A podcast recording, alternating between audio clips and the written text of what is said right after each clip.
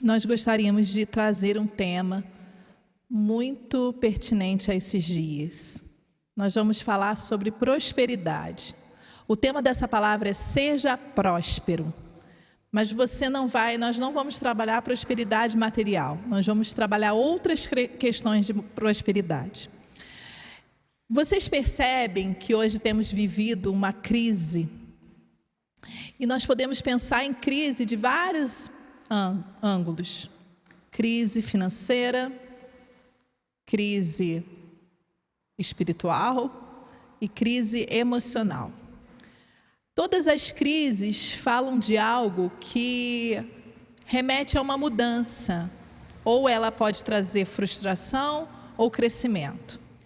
Nesses dias de hoje, nós temos passado por uma crise até mesmo de quem somos, porque fala de é, aspectos emocionais, fala sobre estarmos tendo que nos reinventar, nos readaptar, não é isso? Desde quando começou a quarentena, que nós temos ficado em casa, e eu vou falar especificamente para as mães, as mães têm tentado ao máximo se reinventar. Além de todo o trabalho que a mulher tem em casa, a mulher teve que se reinventar no cuidado com a criança com relação à escola. Não à educação, porque a educação ela tem que manter, mas aos ensinos, aos deveres, às atividades propostas, às aulas online. Nós nunca fomos pegos de tanta surpresa em tão pouco tempo. E essa adaptação muitas vezes gera angústia, muitas vezes gera ansiedade, muitas vezes gera medo. E nós precisamos voltar os nossos olhos para aquele que é o que nos ajuda nesse momento, que é o Senhor. E aí eu queria apenas dizer que vocês, mães, mulheres, são guerreiras. Se você estiver do lado de uma mãe, que você possa, nesse momento, dar um abraço, aplaudi-la, porque ela é guerreira, de estar tá enfrentando todas essas coisas. E às vezes há um estresse, às vezes há um desconforto, mas que vocês possam aplaudi-la nesse momento.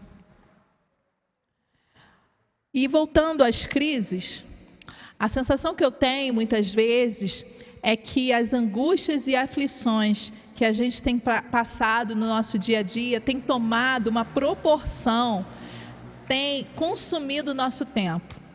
É como se a gente deixasse entrar na nossa agenda diária essas preocupações. E nós precisamos mudar isso. Mudar para que a nossa agenda e o nosso tempo seja mais preenchido pelo Senhor do que por essas coisas. É o Senhor que precisa estar à frente do nosso tempo, é o Senhor que precisa estar na primeira página da nossa agenda diária. Amém? Pensando sobre isso é, e, e refletindo sobre esse tema, eu quis colocar o título desse tema como Seja Próspero, porque nós vamos falar essa noite sobre uma prosperidade de saúde emocional. Nós vamos falar sobre a prosperidade da nossa alma. É o que nós mais precisamos desejar, não apenas nesse dia, nesses dias atuais, mas em toda a nossa vida, sermos prósperos na nossa alma, sermos prósperos na nossa saúde mental e na nossa saúde emocional. E eu quero que vocês abram a Bíblia de vocês no livro que nós vamos trabalhar essa noite, que é Josué 1. Nós vamos falar do versículo 1 ao 9. Mas antes da gente ler esse texto, eu quero estar tá dando um contexto para que vocês possam entender aonde eu quero chegar. Josué, ele foi, e todos nós sabemos que ele foi o sucessor de Moisés. Foi ele e Caleb que relataram sobre a terra prometida, dizendo que daquela terra manava leite e mel e que existia abundância, aquela terra era farta. A terra prometida foi dada como uma herança àquele povo. Né? Era, eles desejavam alcançar a terra prometida, prometida, era o objetivo principal dele, deles. E nos tempos atuais, nós podemos dizer e comparar que a nossa terra prometida é o reino de Deus. E nós sabemos que no reino de Deus não há falta, não há aflição, não há medo, não há angústia. Romanos 14, 17 diz assim: Porque o reino de Deus não é comida nem bebida, mas justiça e paz e alegria no Espírito Santo. Então, que possamos ter clareza que nós precisamos buscar o reino de Deus, o reino do Senhor. Mas naquela época, aqueles homens que foram junto com Josué e Caleb se sentiram intimidados. Era como se eles se sentissem desqualificados para alcançar aquela terra. É como se eles não conseguissem entender que, em primeiro, quem deu foi Deus. Foi Deus que prometeu e não o próprio homem. E eles não conseguiram perceber dessa forma. Eles ficaram amedrontados, eles ficaram se sentindo acuados, porque lá existiam homens valentes e poderosos. E eles achavam que eles não conseguiriam nunca vencer esses homens. Eu queria que vocês abrissem comigo, é, antes de lermos Josué, que vocês pudessem deixar marcado na sua Bíblia Josué e que vocês fossem comigo a Números 14. Nós vamos ler só para vocês entenderem o que, que Josué e Caleb disseram a respeito sobre essa terra para aquele povo. Nós vamos ler Números 14, do versículo 1 ao versículo 9. Diz assim: Naquela noite, toda a comunidade começou a chorar em alta voz. Todos os israelitas que queixaram-se contra Moisés e contra Arão, e toda a comunidade lhes disse: Quem dera tivéssemos morrido no Egito, ou neste deserto, porque o Senhor está nos trazendo para esta terra só para nos deixar cair a espada? Nossas mulheres e nossos filhos serão tomados como despojo de guerra. Não seria melhor voltar para o Egito? E disseram uns aos outros: Escolheremos um chefe e voltaremos para o Egito. Então Moisés e Arão prostaram-se com o rosto em terra, diante de toda a assembléia dos israelitas. Josué, filho de Num, e Caleb, filho de Jefoné, dentre os que haviam observado a terra, rasgaram as suas vestes e disseram a toda a comunidade dos israelitas: A terra que percorremos em missão de reconhecimento é excelente.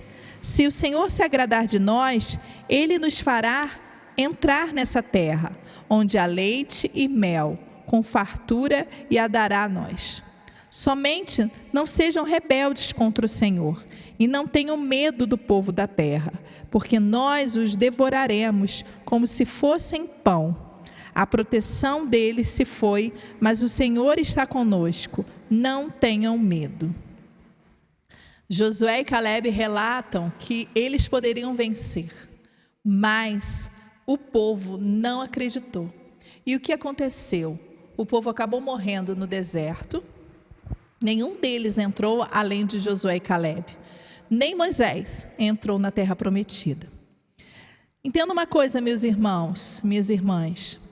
As promessas que o Senhor tem para as nossas vidas, cada promessa que o Senhor tem para a sua vida, porque o Senhor tem promessas para a sua vida. Você crê nisso? O Senhor provavelmente já te revelou promessas dele para a sua vida através de algum irmão, de alguma irmã.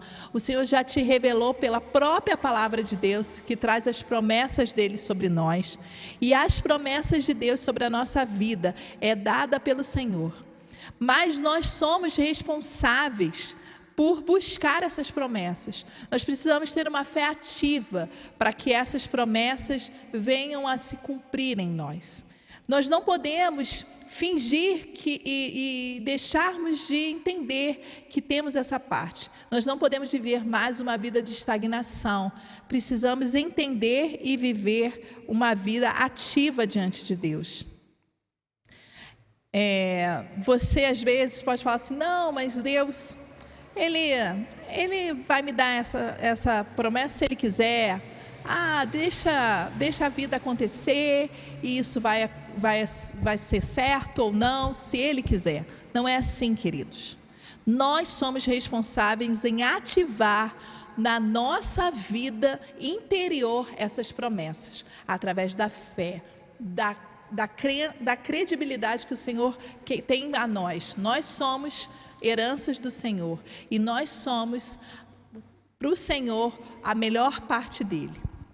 Josué e Caleb declararam que a terra prometida era para eles, mas eles não acreditaram.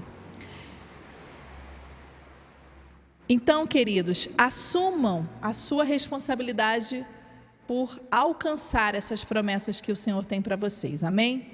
Vamos ler Josué e Caleb agora, para que vocês possam entender o que eu quero falar aqui.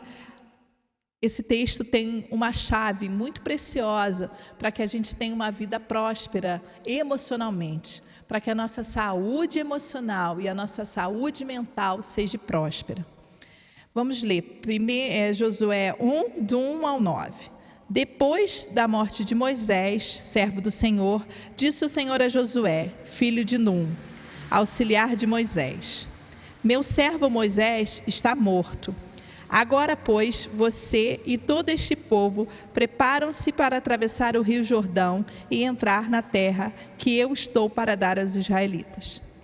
Como prometi a Moisés, Todo lugar onde puserem os pés, eu darei a vocês. Seu território se estenderá do deserto ao Líbano e do grande rio, o Eufrates, toda a terra dos Etitas, até o Mar Grande, no oeste. Ninguém conseguirá resistir a você todos os dias da sua vida. Assim como estiver com Moisés, estarei com você. Nunca o deixarei, nem uma, nunca o abandonarei. Seja forte e corajoso, porque você conduzirá esse povo para herdar a terra que prometi, sob juramento aos seus antepassados. Somente seja forte e muito corajoso. Tenha o cuidado de obedecer a toda a lei que o meu servo Moisés lhe ordenou. Não se desvie dela nem para a direita, nem para a esquerda, para que você seja bem-sucedido por onde quer que andar. Não deixe de falar as palavras desse livro da lei e de meditar nela de dia e de noite, para que você cumpra fielmente tudo o que nele está escrito. Só então os seus caminhos prosperarão e você será bem-sucedido. Não fui eu que lhe ordenei? Seja forte e corajoso. Não se apavore nem desanime, pois o Senhor, o seu Deus, estará com você por onde você andar. Então, essa é a palavra que Josué recebe do Senhor após a morte de Moisés. E ele começa a conduzir o povo.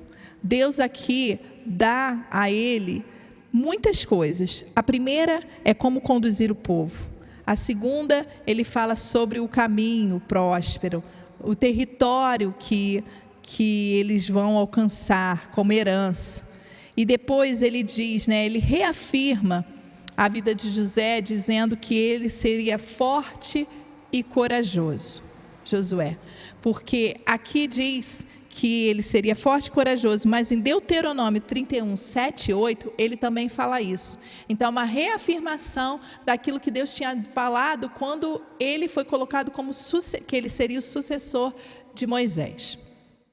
Mas o que eu quero trazer aqui, eu queria investir, gastar um pouco mais de tempo nesse, nesse, nessa passagem, e é a chave que eu creio que é para a nossa vida, como orientação para cultivarmos uma saúde emocional boa, próspera, é falarmos sobre a meditação.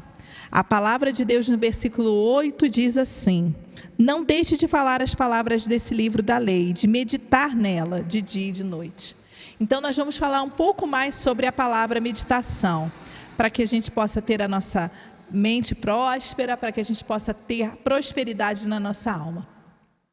A palavra meditação tem alguns significados e hoje eu queria trazer apenas um, que é a repetição. Meditar significa repetir. Significa repetir em voz suave aquilo que você está ouvindo, sem barulhos externos, sem preocupações externas, mas que você possa repetir e repetir e repetir. E existem três classificações de meditação que a gente pode pensar atualmente. A gente pode falar sobre o Oriente. No Oriente, a meditação significa esvaziar sua alma, esvaziar sua mente, desculpa, esvaziar sua mente.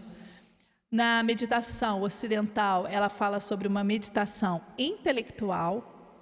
E a nossa é, grande chave aqui é a meditação bíblica, que é a repetição dos ensinamentos, das promessas e da palavra do Senhor.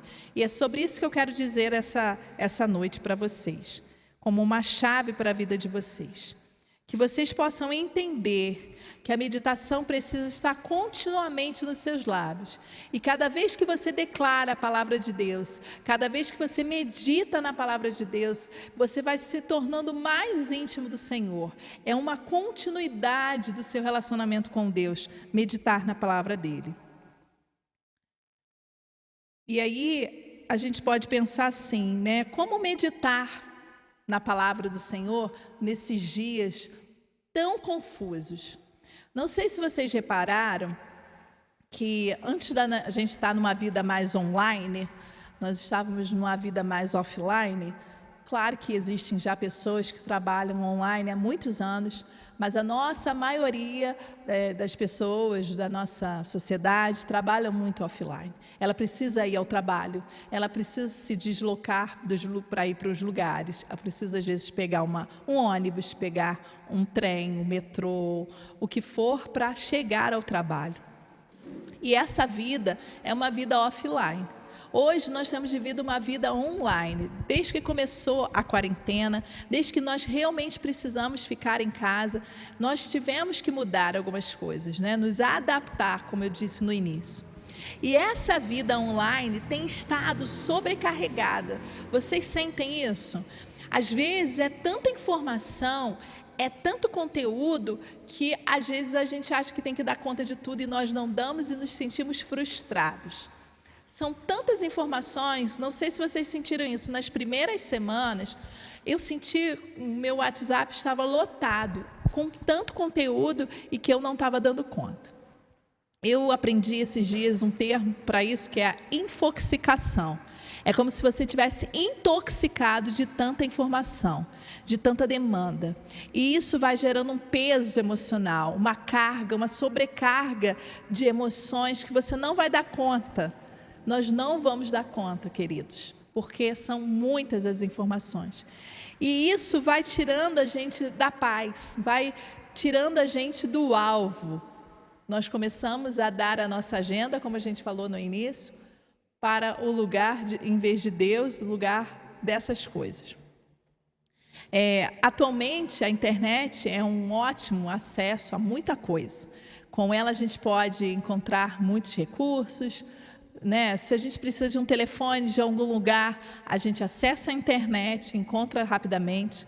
Eu sou da época em que a gente precisava ligar para a telefonista, era 107, 103 o telefone, e a gente tinha que pedir a telefonista o, por exemplo, uma farmácia, dava o nome da farmácia, a telefonista fazia a consulta, mandava a informação, você tinha que estar com papel e lápis na mão rapidamente para anotar, porque se você não anotasse rápido, caía a ligação você tinha que ligar de novo.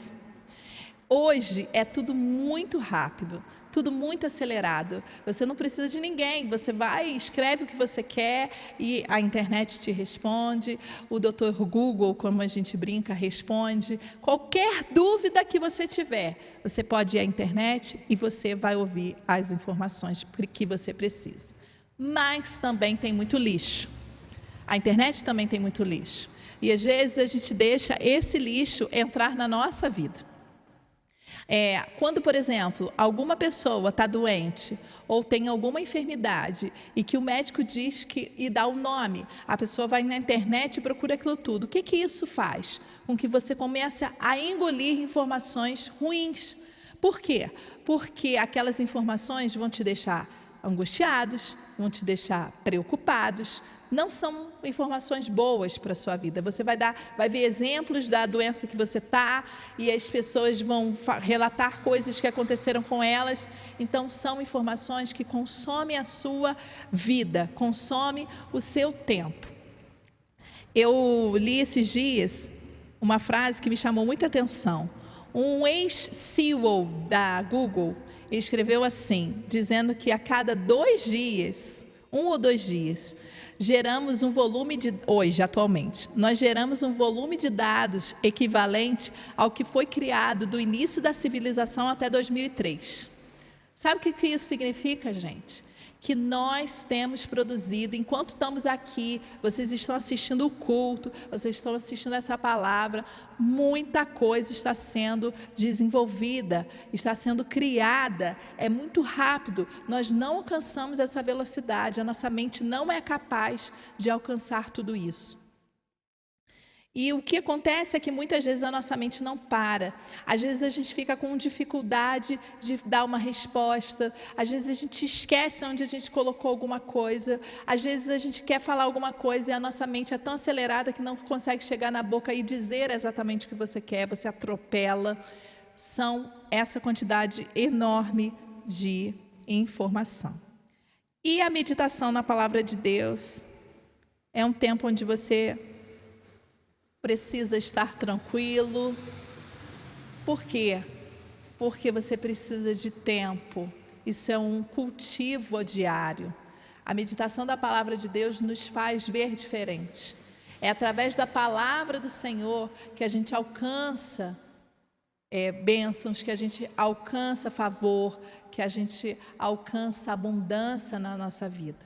Então, quantas vezes se você precisar da palavra de Deus, você pode repeti-la. Vamos dar um exemplo. Se você sabe que o seu trabalho, e hoje falando de crise financeira, os seus recursos estão limitados, mas você medita na palavra de Deus, a meditação da palavra de Deus diz assim: eu posso descansar à noite, eu posso dormir tranquilo, porque o Senhor é aquele que trabalha ao meu favor. Então você declara: Senhor, eu posso descansar, porque o Senhor trabalha a meu favor. Os recursos virão, porque eu descanso em Ti, porque eu sei e confio no Senhor. Você começa a declarar, isso é meditação, você começa a repetir a palavra do Senhor. E isso faz com que a sua alma descanse. Ao invés de você ficar angustiado, ao invés de você ficar aflito, ao invés de você ficar com medo, você descansa a sua alma no Senhor. A palavra de Deus traz muitas declarações que você pode repetir até ao, Senhor através da comunhão. Então, que as suas noites possam ser, no acordar pela madrugada, não mais de angústia, não mais de medo, não mais de aflição, mas que você acorde declarando a palavra de Deus. Amém, queridos? Que vocês possam tomar posse dessa chave, que é a meditação, e que você possa acordar crendo que o Senhor está contigo e que da sua boca comece a fluir declarações da presença e da palavra do Senhor. Porque quando você encontrar com alguém e que alguém diga está tudo tão difícil, você possa ter uma palavra de encorajamento para essa outra pessoa, porque a meditação do Senhor é contínua sobre a sua vida. Amém, queridos? que a nossa mente não seja inundada de ideias e pensamentos contrários ao que o Senhor diz, mas que a nossa mente possa ser cheia das promessas do Senhor. Às vezes, quando eu estou abatida ou quando alguma coisa vem, eu pego as promessas que Deus já me deu. Você tem promessas que Deus te deu? Se você tiver e se você se lembrar, pegue essas palavras às vezes é bom anotar. Às vezes, quando você está com um irmão e ele começa a declarar a sua vida, hoje nós temos um recurso excelente no celular que é gravador. Então, grave a sua promessa. Por quê? Porque no momento que você se sentir abatida, que a sua agenda começar a ser preenchida pelo reino desse mundo, que não é o reino de Deus, você possa declarar as promessas que o Senhor fez sobre a sua vida. Eu pego as palavras e eu começo a ouvi-la, e o Senhor começa novamente a alimentar a minha alma, a minha vida. Uma outra coisa que eu faço também, que eu já fiz muito, é colocar as promessas que Deus tem a meu respeito no espelho do meu banheiro, espalhar pela casa, porque aonde você estiver, você vai declarando, você vai meditando, você vai reafirmando aquilo que o Senhor declarou para você, que você é filho de Deus que você não precisa andar ansioso por coisa alguma, que você não precisa ter medo, que você não precisa ficar aflito, porque o Senhor está contigo. Amém, queridos? Essa é uma chave muito importante para que a gente possa estar interagindo com o Senhor através da Sua palavra. O Senhor espera isso de nós. Por isso, lá atrás eu disse que é a responsabilidade nossa ativar essa fé e essa busca, porque mesmo que o Senhor dê a você todas essas promessas, se você não tiver realimentando isso na sua vida como uma engrenagem, você não vai ser movido. Você não vai ser movido apenas quando tem um culto no domingo.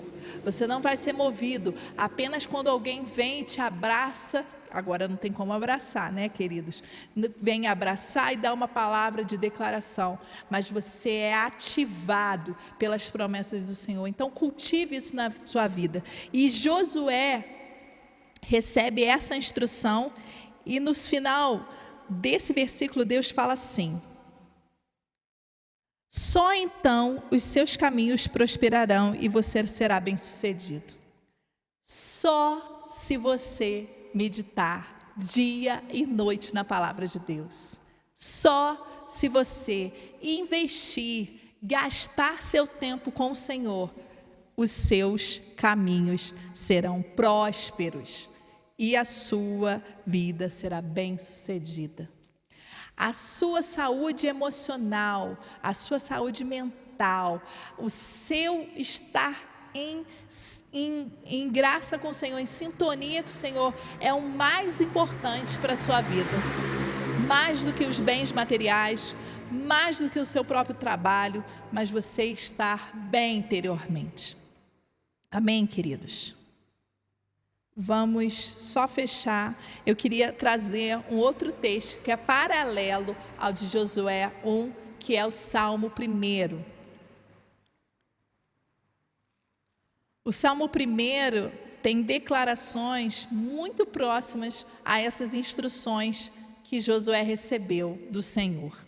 Ele diz assim: Como é feliz aquele que não segue o conselho dos ímpios, não imita a conduta dos pecadores, nem se assenta na roda dos escarnecedores. Ao contrário, sua satisfação está na lei do Senhor, e nessa lei medita dia e noite. É como árvore plantada à beira das águas correntes. Dá fruto no tempo certo e suas folhas não murcham. Tudo o que ele faz prosperará. Amém, queridos? Que nós possamos meditar, no versículo 2 diz: medite na lei do Senhor, e tudo o que ele faz prospera porque ele medita, porque ele está junto às águas de refrigério para sua alma. Aqui o salmo declara isso. Josué recebeu isso há muito tempo antes desse salmo acontecer. E Deus aqui reafirma o que ele está dizendo: medite na minha palavra, medite nas minhas escrituras. Quando seu coração estiver abatido, quando a sua alma estiver aflita, quando você achar que os seus sonhos não vão acontecer, medite na palavra do Senhor. Que a sua boca seja cheia de riso, que a sua boca seja cheia de alegria, que você possa receber de Deus essa chave para a sua vida. Eu creio que esse é um tempo onde precisamos estar meditando e eu creio que esse é um tempo onde receberemos mais e mais do Senhor. A nossa alma, a nossa saúde emocional será próspera, porque nós meditamos na lei do Senhor e nela nós nos agarramos, nós alcançamos. Creio que Deus tem algo para a sua vida e essa noite eu quero estar tá orando por você, declarando vitória em meio às lutas, em meio a essa saúde é, conturbada emocionalmente.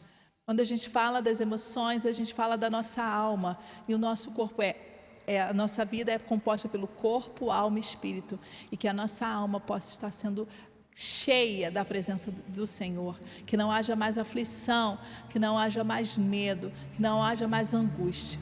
Amém, queridos? Eu queria estar orando para a gente encerrar por, por vocês e também que não haja distração sabe? Busca o Senhor. Quando aqueles homens estão no, no, muro, quando você vê aquela imagem dos homens no muro das lamentações, eles se inclinam para frente e para trás, eles estão meditando, eles estão repetindo, eles estão sendo audaciosos em buscar e se agradar do Senhor através da meditação da palavra de Deus. Então medite, não se distraia, tire um tempo, assim como você tira tempo para tantas outras coisas Tire um tempo para meditar na palavra do Senhor. Amém? Vamos orar. Senhor, em nome de Jesus, eu quero declarar sobre esses que estão nos assistindo, Senhor Jesus, online esse culto, Senhor. Eu quero declarar vida em abundância, Senhor. Deus, que tudo seja quebrado em nome de Jesus. Que tudo, Senhor Jesus, que traga distração, que tudo que traga aflição, Senhor Jesus, ansiedade, insegurança, medo, seja completamente destruído. Que eles possam entender que tu és aquele que está com eles em cada momento das suas vidas. Que o teu reino é um, reino de paz, de alegria alegria, de abundância. Em nome de Jesus, que a paz do Senhor seja o árbitro do coração dos seus filhos e que tudo isso que tem distraído a sua atenção, que eles têm olhado mais para o reino natural, caia por terra em nome de Jesus. Que cada um possa estar olhando, Senhor Jesus, para o alvo que é o Senhor. Que cada um possa estar meditando cada vez mais na tua palavra. Que essa chave possa ser poderosa sobre as nossas vidas e que possamos nos alimentar dela diariamente, Senhor, em nome de Jesus. Se você quiser receber alguma oração, nós temos um grupo no WhatsApp esperando por vocês. Que Deus possa abençoar a semana, que vocês possam ser frutíferos, que vocês possam viver essa vida de abundância. Seja próspero, em nome de Jesus.